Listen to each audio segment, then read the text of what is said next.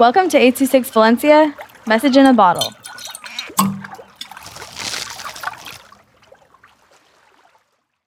David's Spooky Story by Julio with 826 Valencia.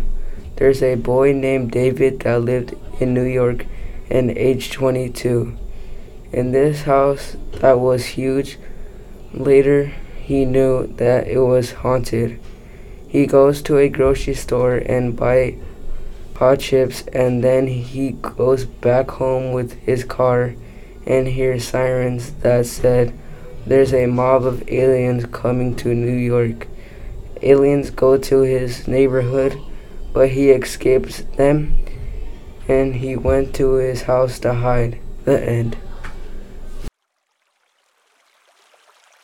826 Valencia is a non-profit organization dedicated to supporting under-researched students with their writing skills and to helping teachers inspire their students to write.